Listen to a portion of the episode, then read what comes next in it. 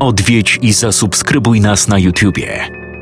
Bądź na bieżąco z nowymi filmami i słuchaj jeszcze więcej mrocznych historii. Mystery TV Więcej niż strach.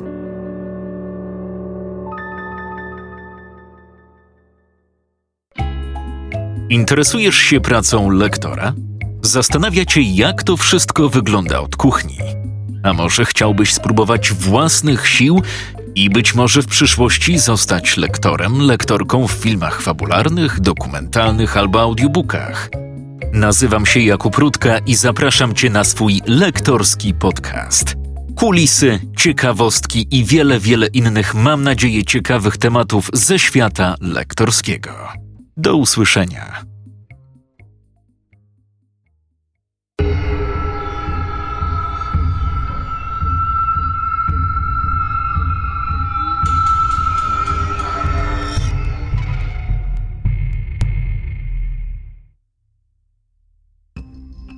Adam z Magdaleną, trzymając ręce w górze, ruszyli w kierunku dziwnego pana od prądu, który stojąc przed budynkiem hurtowni przykładał pistolet do głowy Franka. Dwóch mundurowych leżało posłusznie na ziemi, natomiast antyterroryści wycofali się z pola widzenia, zgodnie z instrukcjami dyrektora Karpackiego, który ciągle stał w oknie budynku z megafonem w ręku. Komisarze, prócz kamizelek kuloodpornych, mieli w uszach bezprzewodowe słuchawki i niewidoczne mikrofony przymocowane pod kołnierzykami. Dzięki temu pozostawali w dyskretnym kontakcie z dowodzącym grupy uderzeniowej, który dość szybko się odezwał. Słuchajcie, róbcie wszystko, czego chcą ci ludzie. Teren otoczony jest zalesioną skarpą, więc zajmijcie ich jak najdłużej. Tak, aby snajper miał czas na zajęcie odpowiedniej pozycji. Adam jeszcze nigdy w życiu nie był tak przerażony. Zdawał sobie sprawę, że od najbliższych minut zależeć będzie życie jego syna, którego tak strasznie kochał. W zasadzie miał też wrażenie, jakby kochał Franka jeszcze bardziej niż dotychczas. Śmierć chłopca byłaby kresem sensu życia mężczyzny. Musiał uratować Franka. Po prostu musiał. Cieszę się, że się zrozumieliśmy, powiedział Robert Karpacki, wychodząc z budynku i podchodząc do Franka, trzymanego przez dziwnego pana od prądu. Nie mówił już przez megafon, ale ciągle trzymał go w ręku. Z hurtowni wyszła także pani Dorota i wysoki starszy facet w czapce z daszkiem. Żaden z nich nie miał broni. Jedynie ten niski facet we fioletowej koszuli i kretyńskich czerwonych okularach. Przykładał spluwę do skroni przerażonego dziecka. Boże, Franek, co mu zrobiliście? Dlaczego on jest cały we krwi? Spokojnie. Pana syn po prostu ma złamany nos. To nic groźnego. Wypuśćcie go. Przecież i tak nie uciekniecie. Teren jest obstawiony ale my wcale nie chcemy uciekać. Chcemy tylko skończyć to, co zaczęliśmy. Czego chcecie? spytała Wirska. Wiemy, że oprócz Marcela zamordowaliście jeszcze dwójkę innych dzieciaków. Za niedługo poznamy ich tożsamość, ale jesteśmy prawie pewni, że jedną z ofiar jest dziewczynka o imieniu Bianka, która uczyła się w podstawówce w Piotrowicach a druga ofiara to chłopiec z gimnazjum, który chodził do klasy z Marcelem i Frankiem i zaginął pod koniec zeszłego roku. Wiemy, że ty. Magda spojrzała w oczy dziwnego pana od prądu. Byłeś na zajęciach w podstawówce w klasie Bianki, niedługo przed jej zniknięciem. A pan uczył Biankę historii. Byłeś też na zajęciach w klasie Franka i Marcela. Dziwny pan od prądu i dyrektor spojrzeli po sobie. Wyglądali na lekko zdziwionych. Po chwili ciszy dyrektor wreszcie się odezwał. No, skoro już wiecie, kogo dokładnie wcześniej zlikwidowaliśmy, to nawet dobrze. Szkoda tylko, że nie wiecie, dlaczego to zrobiliśmy. Zlikwidowaliśmy? Sukinsynu, w okrutny sposób zamordowaliście trójkę dzieci. I ty nazywasz to zlikwidowaniem? To były dzieci na miłość boską. Małe, niewinne dzieci skurwysynu. Adam, spokojnie. Powiedzcie wreszcie, czego chcecie. Powiem krótko. Musimy zlikwidować jeszcze pańskiego syna. Nie wiecie czegoś, co wiemy tylko my. Przestań tak mówić, szalony psycholu! Ryknął Adam, niemalże rzucając się na mężczyznę z pistoletem. Dopiero kiedy rzekomy elektryk położył palec na spuście, stanął w miejscu, unosząc ręce z powrotem w górę. Jeszcze jeden krok w naszą stronę i strzelę. Twój syn będzie martwy, spokojnie. Nie róbcie jeszcze tego. Odezwała się Magda, pamiętając słowa antyterrorysty, aby zająć ich jak najdłużej. Adam, już nic więcej nie rób i nie ruszaj się. A wy powiedzcie w takim razie, dlaczego to robicie? Dlaczego musiały zginąć trzy niewinne osoby? Mówiliście, że się dogadamy, więc słuchamy waszych wyjaśnień. Niewinne osoby? Krzyknął starszy facet w czapce, stojący za dyrektorem i elektrykiem. Dobre. To potwory w ludzkiej skórze. To one są tymi złymi, nie my. O czym on pieprzy? Posłuchajcie. Wiem, że macie nas za zwyrodniałych morderców, ale my chcemy dobrze. Ratujemy świat przed tymi złoczyńcami. Tato, zrób coś. Wychrypiał Franek, ledwo trzymając się na nogach. Ja nie wiem, o czym on mówi. Ja przecież nic złego nie zrobiłem. Milcz, gówniarzu! Teraz wszystko wam opowiem i postaram się wytłumaczyć wam, dlaczego to robimy. I lepiej, żebyście uwierzyli w moją historię, bo w przeciwnym razie zginie wiele osób. Chyba zwariowałeś. Nie będziemy teraz słuchać twoich wyjaśnień.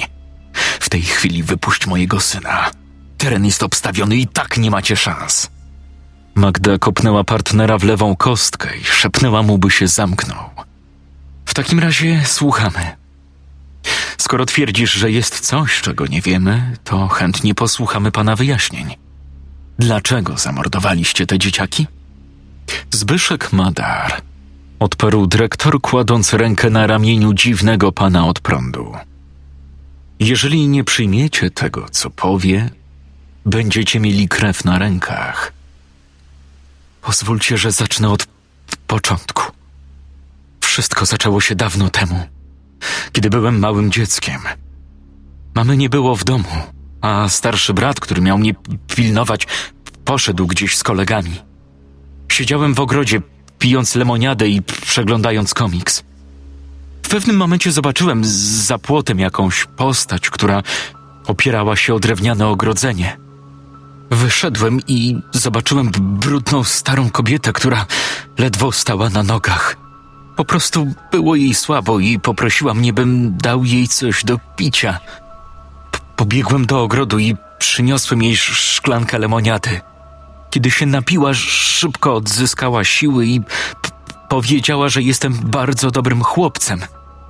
D- dała mi taki wisiorek na łańcuszku. Spodobał mi się, bo pamiętam, że składał się z wielu figur, które razem tworzyły kształt jakiegoś zwierzęcia. Staruszka powiedziała, że to amulet dobra, dzięki któremu mogę stać się jeszcze lepszym człowiekiem. Boże, ty jesteś chory. Opowiadaj sobie dalej, ale wypuść już mojego syna. Tak więc, od tego dnia amulet wisiał na lampie w moim pokoju. Wiedział o nim mój brat Błażej. Któregoś dnia, jak mamy nie było w domu, Błażej zorganizował imprezę dla swoich kumpli i dziewczyny. Siedziałem w pokoju i czytałem komiksy. Za ścianą grała głośno muzyka. W pewnym momencie do pokoju wszedł mój brat i zabrał z lampy amulet. Powiedział, że próbują wywołać duchy, ale nic się nie dzieje. Więc chciał użyć tego cygańskiego amuletu, bo uważał, że to może pomóc. Śmiałem się z niego, bo był już wtedy pijany i nawet ja, mając 10 lat, nie wierzyłem w takie rzeczy. Człowieku, wyjaśnij mi, dlaczego każesz nam tego słuchać? Cierpliwości. Zaraz wszystko będzie dla was jasne. Siedziałem dalej w pokoju i w pewnym momencie z, z niego wyszedłem, bo chciałem zobaczyć, jak idzie to całe wywoływanie duchów. Zobaczyłem, jak mój brat, jego dziewczyna i jeszcze kilka osób stoją wokół stołu i trzymają się za ręce. Wszędzie paliły się świece, a nad stołem na lampie wisiał amulet. Wróciłem do pokoju i kiedy zacząłem znowu czytać komiks, usłyszałem huk, jakby w salonie coś eksplodowało. W wystraszyłem się i kiedy wyszedłem, zobaczyłem. W tym momencie głos elektryka po raz pierwszy wyraźnie się załamał. Co? spytała Wirska. Co tam zobaczyłeś? Wszyscy krzyczeli i biegali oszołomieni. Huk był tak potężny, że miałem wrażenie, jakby mi wnętrzności miały eksplodować. Z początku myślałem, że, rzeczywiście coś wybuchło, ale potem zauważyłem to nad stołem. Coś tam się otwierało. To wyglądało tak, jakby otwierała się jakaś przezroczysta furtka. Otwierała się, a w środku coś było. Nie widziałem tego, ale czułem, że to na mnie patrzy. To też było przezroczyste, ale miało takie wyraźne, głębokie oczy. Nagle to, to coś wyszło. Wszyscy uciekli z mieszkania, a to coś zaczęło iść w moją stronę. Ciało tego czegoś przypominało drgające powietrze. Miało ten okropny, głęboki wzrok. Z zacząłem uciekać. Wybiegłem na balkon. Słyszałem nieludzkie odgłosy tej istoty i czułem żar, jaki z niej buchał. Na balkonie odwróciłem się i wtedy to już nie było przeźroczyste, ale. Dziwny pan od prądu mówił to szybko. Wyglądał na bardzo zdenerwowanego. Ręka, w której trzymał pistolet, drżała, co tylko upewniło Adama, że facet nie udaje. To zwykły psychol, pojebany szaleniec, który w każdej sekundzie może strzelić w głowę Franka. Tylko kim są pozostali? Dyrektor gimnazjum i pozostała dwójka to również szaleńcy? A może to po prostu ofiary elektryka? Facet zrobił im pranie mózgu i oni także wierzą w to, co on. Kiedy się odwróciłem, zobaczyłem coś tak okropnego, że zdecydowałem się wyskoczyć z balkonu. Kiedy spadłem, straciłem przytomność. Ale co dokładnie zobaczyłeś? spytała Wirska, chcąc, by dziwny pan od prądu nie kończył opowiadać, bo dopóki będzie opowiadać, nie powinien strzelić. Nie da się tego wytłumaczyć. To nie tak, że zobaczyłem jakiegoś potwora. Nie. W tamtej sekundzie zobaczyłem wszystkie okropności, jakie spotkały ludzi i jakie dopiero mogą je spotkać. Zobaczyłem bombardowanie miasta, ludzi, którzy płonęli żywcem. Zobaczyłem molestowane dzieci, gwałcone kobiety. Widziałem dzieci mordujące swoich rodziców i nastolatków strzelających do nauczycieli. Wiecie, co jest najgorsze? Do dziś nie wiem, które z tych widzeń było przeszłością a co dopiero może nas czekać? Człowieku, jesteś chory. Powiedz do cholery, nawet jeśli to prawda. Co to ma wspólnego z zamordowaniem przez was dzieci? Co to ma wszystko wspólnego z moim synem? No właśnie już przechodzę do sedna. Kiedy spadłem z balkonu, straciłem przytomność i ocknąłem się dopiero w, w szpitalu. Od tego czasu zacząłem się jąkać. Po kilku dniach wyszedłem ze szpitala, a to wszystko, co się wydarzyło, wydawało mi się jedynie snem. Z czasem zrozumiałem, że to nie był sen. Brat błagał mnie, bym nie mówił mamie o imprezie i o tym wywoływaniu duchów. A kiedy próbowałem z nim rozmawiać o tym czymś, co pojawiło się nad sufitem, zbywał mnie, mówiąc, że to tylko halucynacje. Ale przecież to nie mogły być halucynacje, bo oni byli pijani i naćpani, ale przecież ja nie byłem. Widziałem to samo. Z czasem zacząłem miewać koszmary. W tych snach widziałem tę starszą kobietę, która dała mi amulet, ale wyglądała w nich okropnie. Zamiast dłoni miała szpony. Jedno z jej oczu było nienaturalnie duże i nieruchome, jakby sztuczne. Potem zacząłem miewać sny prorocze. Wydarzenia z tych koszmarnych snów po jakimś czasie miały miejsce naprawdę. Nikomu o tym nie mówiłem, bo strasznie się bałem. Bałem się, że pomyślą, że jestem wariatem. Nie wiem, czy wiecie, ale Robert jest moim kuzynem. Dziwny pan od prądu spojrzał na dyrektora Karpackiego i lekko się uśmiechnął. Może teraz ja coś powiem. To wszystko, co mówi Zbyszek, to czysta prawda. Kiedy on był nastolatkiem, pewnego razu przyszedł do mnie i powiedział mi o swoich proroczych snach. Wyśmiałem go wtedy. On powiedział, że partner mojej matki to zły człowiek i wkrótce ją zamorduje. Nic sobie z tego nie robiłem i do dziś tego żałuję, bo po kilku miesiącach ten sukinsyn zgwałcił moją matkę i rozwalił jej głowę żelazkiem. Od tamtej pory musiałem wychowywać się w domu dziecka i wierzyłem już w nadprzyrodzone zdolności mojego kuzyna. Z, z czasem zacząłem widzieć coraz więcej. Odkryłem, że potrafię dostrzec zło w ludzkich duszach. Nie wiem czemu, ale to działa głównie wśród dzieci. Kiedy odpowiednio się skupię, potrafię wyczytać z ich dusz przyszłość. Ich demoniczne zamiary, o których jeszcze do końca nie wiedzą, bo zamiary te istnieją póki co w ich podświadomości. Te bachory wyglądają z zewnątrz tak niewinnie, ale to przyszli mordercy i zwyrodnialcy. Co? Chcesz powiedzieć, świrze, że zabiliście te dzieciaki, bo wydaje ci się, że jesteś Bogiem i znasz przyszłość? Nie jestem Bogiem, ale mam dar. Mam dar niesienia pomocy. Kiedy po latach spotkałem Roberta i powiedziałem mu o swoich kolejnych umiejętnościach, on nie mógł mi nie uwierzyć, bo już raz mi nie uwierzył. I dlatego był świadkiem, jak kochaś jego matki morduje ją we własnym domu. Jakoś go przekonałem, aby połączyć siły, stworzyć ligę eliminującą przyszłych morderców, gwałcicieli.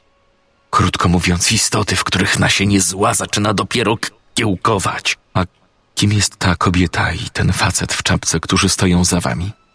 Oni wam pomagali, tak? spytała Wirska. To pracownicy i byli pracownicy naszego gimnazjum.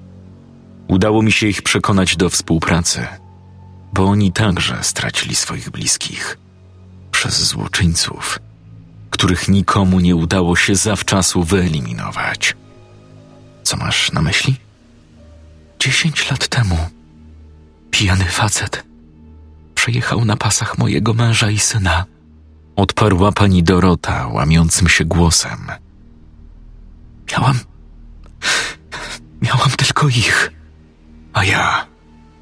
Od ponad piętnastu lat jestem samotny, bo jakiś skurwysyn zamordował moją żonę.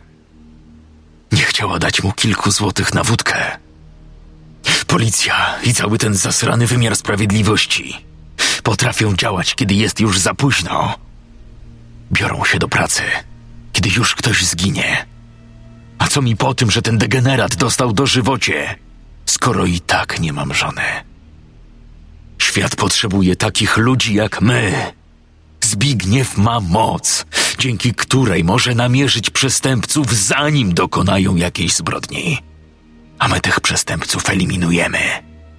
Jesteśmy bohaterami. Boże, człowieku, ty masz wyprany mózg. N- Nie mów tak. Ja im nie wyprałem mózgu. To, co mówię, jest prawdą. Kiedy ta staruszka dała mi talizman wiele lat temu, powiedziała, że dzięki niemu będę jeszcze lepszym człowiekiem.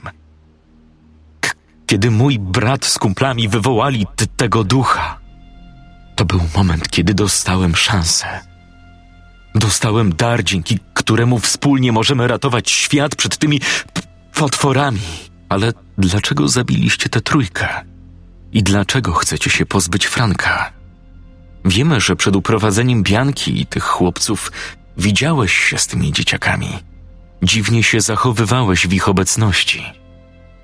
Dzięki Robertowi miałem do nich łatwy dostęp. P- Podczas spotkań z całą klasą badałem ich duszę.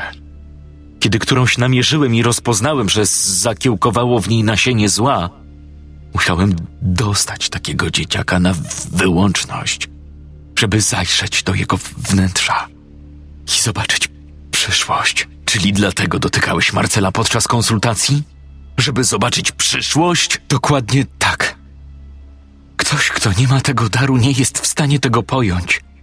Ale ja widzę cienie przyszłości w ich oczach.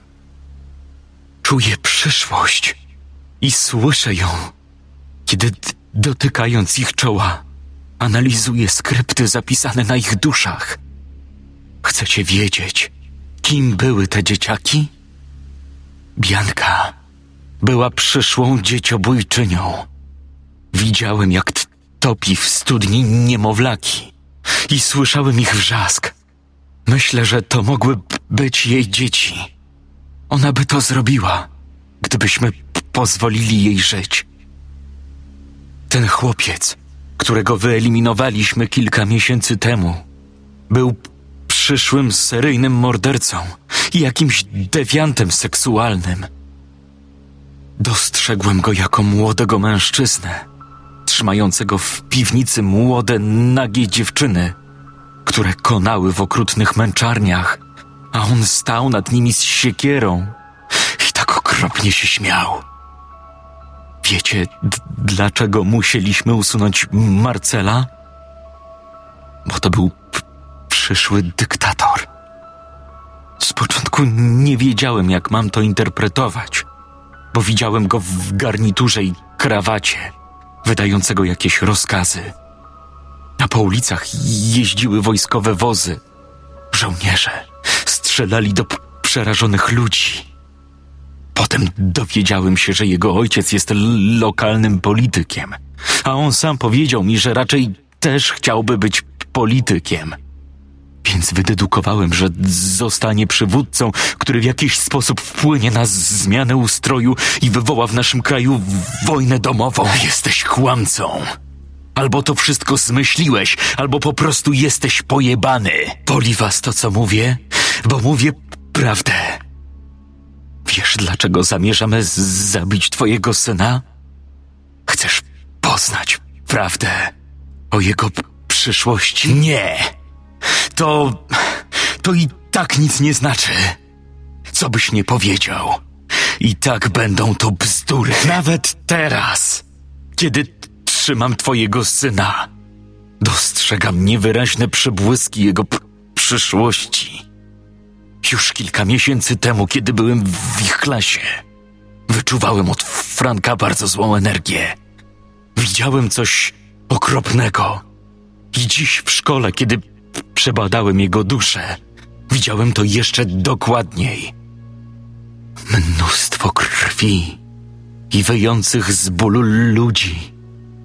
Jego przyszłość to piekło, jakie on zgotuje niewinnym osobom. Tato, odezwał się Franek słabiutkim, przerażonym głosem. Tato, o czym on mówi? Przecież ja bym nigdy nikogo nie skrzywdził. Franek, nie słuchaj go, synu. Obiecuję, że za chwilę będzie po wszystkim. Widzę krew spływającą po ścianach. Słyszę syreny policyjne. I to okropne wycie mordowanych przez niego ludzi. Tato, Przecież ja. Milcz, bachorze! Właśnie dlatego musimy go zabić. I nie obchodzi nas, czy wierzycie w naszą misję, czy nie. Strzelaj, Zbyszek. Oni i tak cię nie powstrzymają, nie mają broni. Skoro twierdzisz, że widzisz przyszłość, odezwała się Wirska, chcąc dalej grać na czas. Skoro widziałeś przyszłość, w której Bianka morduje swoje dzieci, to znaczy, że nie widziałeś przyszłości, bo Bianka nie żyje, więc nikogo w przyszłości nie zamorduje. Dziwny pan od prądu zrobił minę człowieka, który najwyraźniej nie wie, co odpowiedzieć. Jednak po chwili wytłumaczył. Nie, to nie tak. Ja mam moc wpływania na przyszłość. Sprawiamy, że te okropności się nie wydarzą. Ale gdyby nie my, wydarzyłyby się. Nie, proszę. Tato, ja nie chcę umierać. Franek, puśćcie go. Strzelaj, Zbyszek. Zastrzel skurwiela. Nie strzelaj, to mój syn. I tak nie wyjdziecie z Zastrzel skurwysyna, albo daj mi pistolet.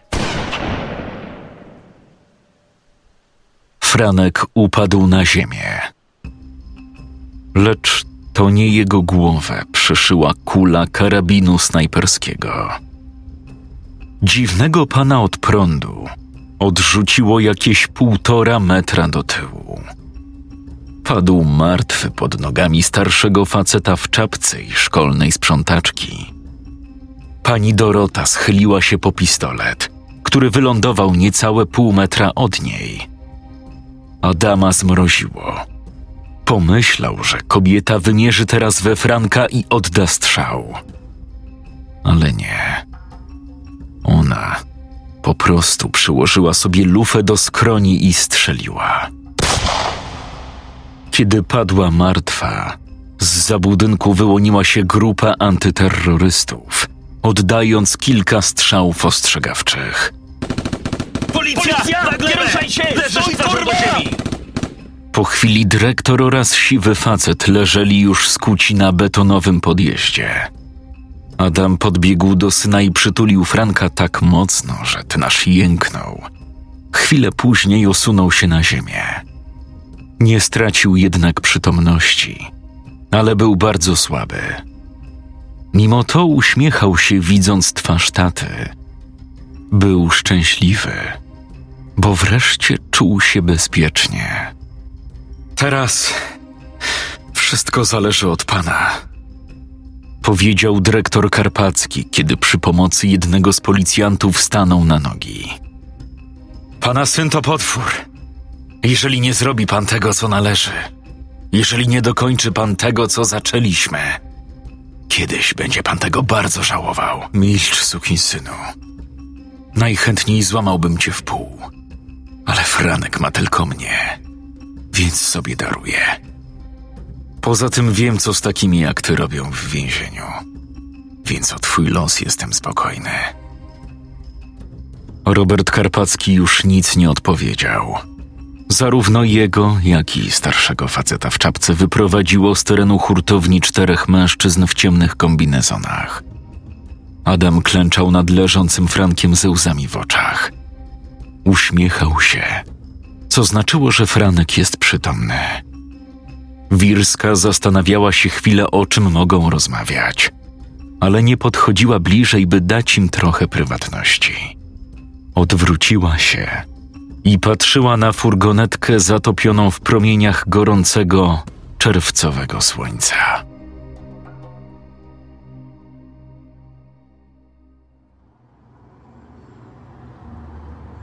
Chcesz się czegoś napić? spytała Franka Klaudia Kowalczyk, która kiedyś pracowała w policji jako psycholog. Dobrze znała Adama Antczaka, natomiast teraz prowadziła własny gabinet w centrum miasta. Nie, dziękuję. Przed chwilą byłem w KFC i wypiłem litr coli. Mimo upału na zewnątrz w pomieszczeniu panował przyjemny chłodek. Franek rozsiadł się w wygodnym skórzanym fotelu. Czekał, aż pani Klaudia coś zanotuje i zaczną rozmawiać. Nie czuł się tak skrępowany jak jeszcze niedawno. Była to już jego czwarta wizyta w gabinecie psychologa. Od wydarzeń w hurtowni minęły cztery tygodnie. I co mi powiesz, Franku? W ostatnim tygodniu wydarzyło się coś fajnego w Twoim życiu? Coś, o czym chciałbyś mi opowiedzieć? Nie. Raczej wszystko po staremu. Mhm. A co ze snem? Coś się poprawiło, czy może jest trochę lepiej? Już spokojnie mogę zasnąć przy zgaszonym świetle. Ale dalej mam koszmary. Budzę się w nocy cały zlany potem. Tata mówi, że też czasem krzyczę przez sen. To normalne. A jak często masz te koszmary? Każdą noc? Nie. Ale dość często. Rozumiem, że stosujesz się do moich rad. Żadnego komputera trzy godziny przed snem i żadnych bodźców, które mogłyby cię pobudzić. Te. Nawet kolację zacząłem jadać o dziewiętnastej. To wszystko jest bardzo ważne. Ważne, by przed snem wyciszyć cały organizm, najbardziej jak tylko się da. Mówisz, że ciągle miewasz koszmary. A mogę wiedzieć, o czym myślisz, kładąc się do łóżka. Myślisz o czymś przyjemnym? Czytasz coś fajnego, czy nie potrafię? O ile w dzień jakoś o tym nie myślę, tak wieczorem, kiedy robi się ciemno, zaczynam się nad tym wszystkim zastanawiać. Nad tym wszystkim to znaczy nad czym? Nad tym, co powiedział wtedy ten facet. Powiedział, że potrafi przewidywać przyszłość i że kiedyś zrobię coś strasznego. Co jeżeli to prawda? Co jeżeli on rzeczywiście miał taki dar i ja naprawdę jestem potworem? Tylko jeszcze o tym nie wiem. Posłuchaj, Franek. Doskonale cię rozumiem. Wiem, przez co przeszedłeś miesiąc temu. To normalne, że się boisz. Normalne, że masz koszmary. Minęło bardzo mało czasu, a czas naprawdę goi rany. Przekonasz się. Mimo wszystko chciałabym ci pomóc już teraz. Wiem, że jesteś dobrym człowiekiem i jestem pewna, że zawsze nim będziesz. A skąd pani może to wiedzieć? Mam dopiero 13 lat. Co jeśli ten facet miał rację i kiedyś naprawdę kogoś zamorduje? Posłuchaj, Franek. Nie możesz tak mówić. W ten sposób bronisz tych ludzi. Oni nie mieli prawa zrobić tego, co zrobili. Wiem, że ty i tata jesteście osobami wierzącymi, bo jesteście, prawda? Tak. To dobrze, bo dzięki temu łatwiej będzie mi coś ci wytłumaczyć. Skoro wierzysz w Boga, to na pewno wiesz, że Bóg zna przyszłość, tak? No, tak. Bóg wie, co wydarzy się jutro, co wydarzy się za rok, za dziesięć lat. Zna datę śmierci każdego człowieka, zna datę końca świata. Skoro to wszystko wie, to wie także, czy ktoś w życiu popełni jakąś zbrodnię, czy nie popełni. Kiedy Adolf Hitler był małym chłopcem, Bóg znał jego przyszłość. Kiedy jakikolwiek morderca był dzieckiem, Bóg znał już jego przyszłość, a mimo to pozwolił im żyć. W nikogo nie strzelił piorunem ani nie sprawił, że zachorowali na nieuleczalną chorobę. Jesteś w stanie odpowiedzieć dlaczego? Dlaczego w ogóle pozwolił urodzić się tym zwyrodnialcom? Nie wiem. Ja też do końca nie wiem.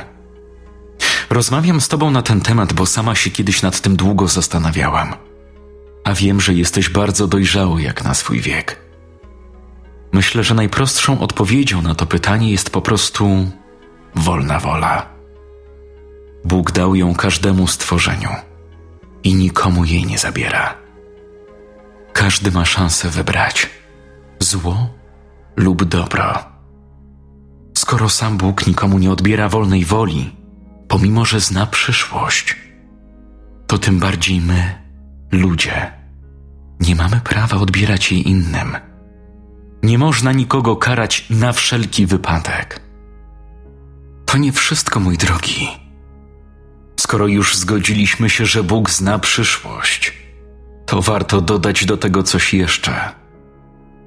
Mianowicie tylko i wyłącznie Bóg jest znawcą przyszłości. Ponieważ jest przeszłością, teraźniejszością i przyszłością. Krótko mówiąc, jest ponadczasowy, bo żyje poza czasem. Wiemy, że tylko On może ukazać człowiekowi przyszłość. W końcu znamy wielu proroków. Ci ludzie, którzy cię porwali i próbowali zabić, nie mogli poznać przyszłości od Boga, bo Bóg nie odsłaniałby przed kimś przyszłości dlatego, aby ten ktoś poszedł mordować innych. Tak więc, jeżeli nawet człowiek, który to wszystko zaplanował, rzeczywiście miał jakieś wizje, nie pochodziły one od Boga, tylko raczej od diabła. A diabeł nie zna przyszłości. On po prostu czeka, aż ktoś głupi otworzy mu furtkę. Kiedy ktoś idzie do wróżki, bo myśli, że pozna przyszłość, to naprawdę idzie do diabła. Wydaje mu się, że poznał przyszłość, ale to tylko prognoza. Diabeł jest milion razy bardziej inteligentniejszy od człowieka. I po prostu dzięki obserwacji naszego życia jest w stanie wyciągać wnioski, mamić nas, że zna przyszłość. Ale tak naprawdę to tylko prognozy. Chciałabym, żebyś o tym pamiętał. Pamiętał, że to, co powiedział o tobie ten człowiek, jest bzdurą wyssaną z palca. Dlatego przestań zamartwiać się przyszłością. Tylko każdego dnia staraj się zrobić coś dobrego dla innych. Każdy drobny, dobry uczynek, jaki uczynisz, przybliża cię do bycia jeszcze lepszym człowiekiem. Pamiętaj o tym i nie myśl o przyszłości.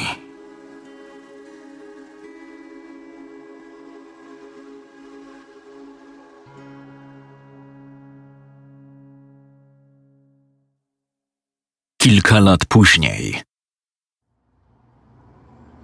Mimo obecności nauczycielki w klasie panował spory zgiełk. Kobieta w średnim wieku, która siedziała za biurkiem, skończyła właśnie sprawdzać obecność. Wpisywała jeszcze temat lekcji do dziennika elektronicznego. Dzieciaki siedzące w ławkach były już duże. Wyglądały na licealistów. No dobrze, dzisiaj będziemy kontynuować to, co zaczęliśmy na poprzednich zajęciach. Ale najpierw przepytam trzy osoby, tak jak umawialiśmy się ostatnio.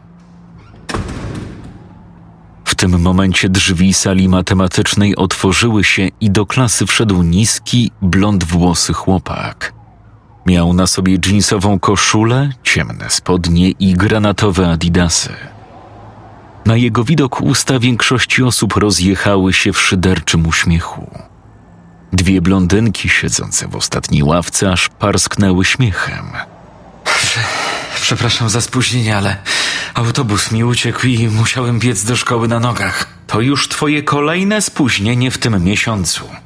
Masz w dzienniku same jedynki. Jesteś najgorszym uczniem w klasie i do tego wszystkiego masz jeszcze czelność spóźniać się na moje zajęcia? Chłopak nic nie mówiąc, spuścił tylko głowę. Choć długa grzywka zasłaniała większą część jego twarzy, dało się dostrzec, że nastolatek przygryzł z wściekłości dolną wargę. Ja bym go za karę przepytała, proszę pani. Zaproponowała jakaś ruda, piegowata marchewa, siedząca dwie ławki dalej. Tak, dobry pomysł, Marysiu. Podejdź tu, kolego, z zeszytem. Sprawdzimy, czy tym razem raczyłeś odrobić zadanie. Większość klasy zarechotała. Nie mam zadania. Nie masz zadania. Popatrz, jakoś mnie to nie dziwi. To już będzie kolejna pałka za brak zadania. Jakoś nie widzę twojej promocji do kolejnej klasy. Będziesz powtarzać rok. Nie byłem w stanie się na tym skupić.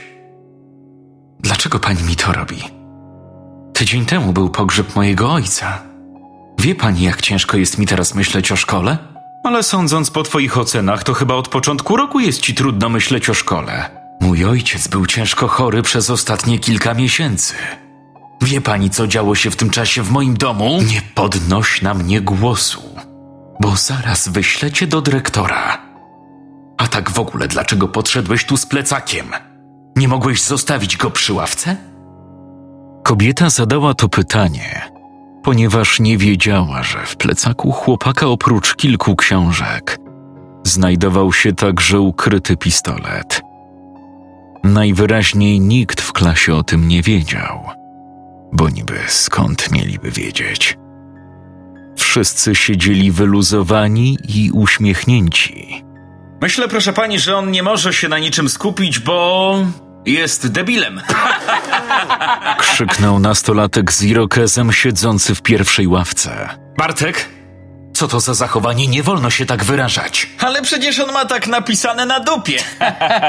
Niski chłopak momentalnie odwrócił głowę i ściągnął z tyłka przyklejoną do spodni karteczkę z napisem Jestem debilem. Ktoś musiał przygotować ją i położyć na jego krześle jeszcze przed lekcjami. Blondyn w dżinsowej koszuli zrobił się cały czerwony, a klasa ryknęła śmiechem. Nawet na twarzy nauczycielki pojawił się dyskretny uśmiech. Kobieta oczywiście zignorowała całe zajście i po chwili, jakby nigdy nic, odparła: Teraz cię przepytam i zobaczymy, czy uda ci się w końcu wszystkich zaskoczyć i uzyskać ocenę inną niż jeden. Mam już tego dość!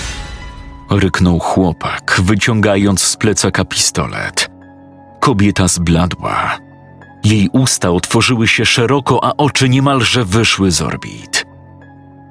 Teraz już nikt się w klasie nie uśmiechał. Wszyscy siedzieli przerażeni z niedowierzaniem, patrząc na chłopaka z bronią w ręku.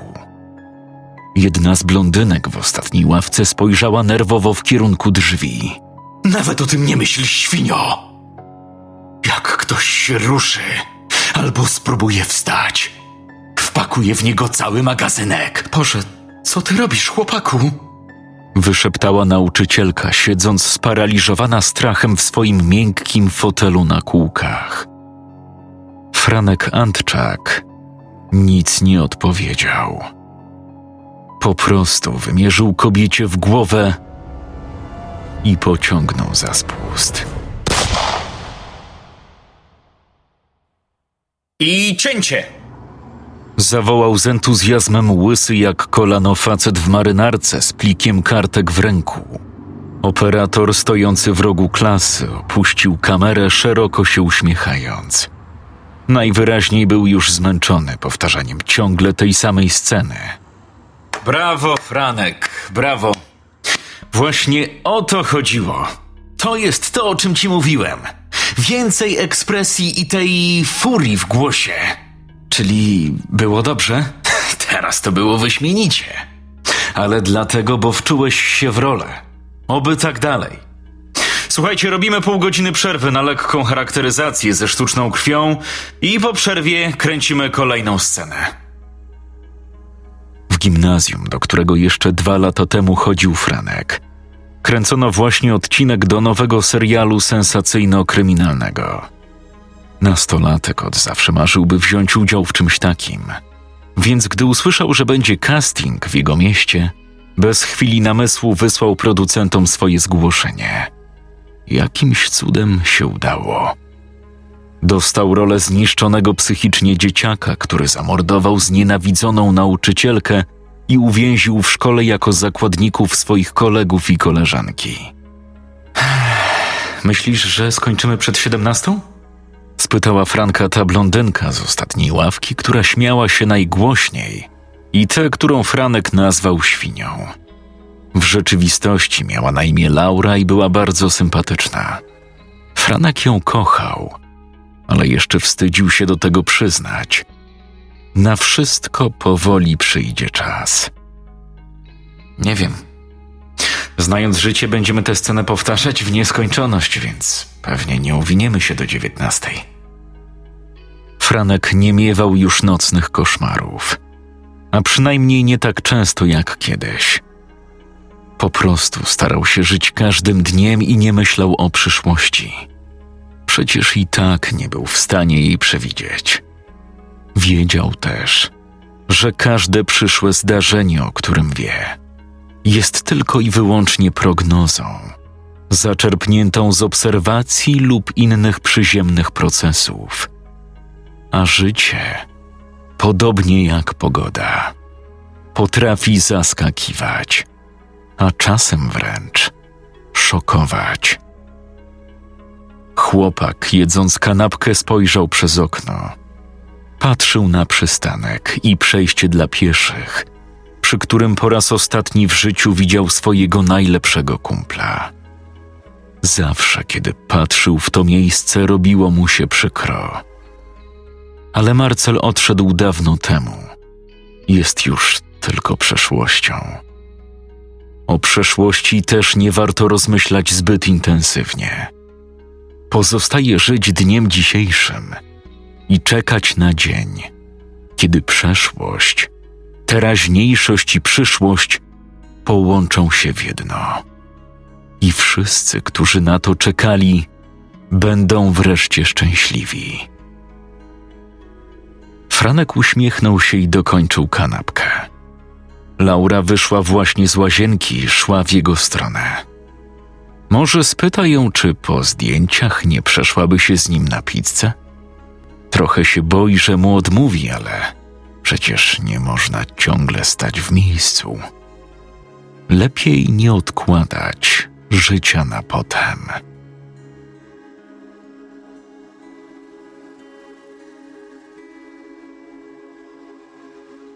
Scenariusz Szymon Mandrak.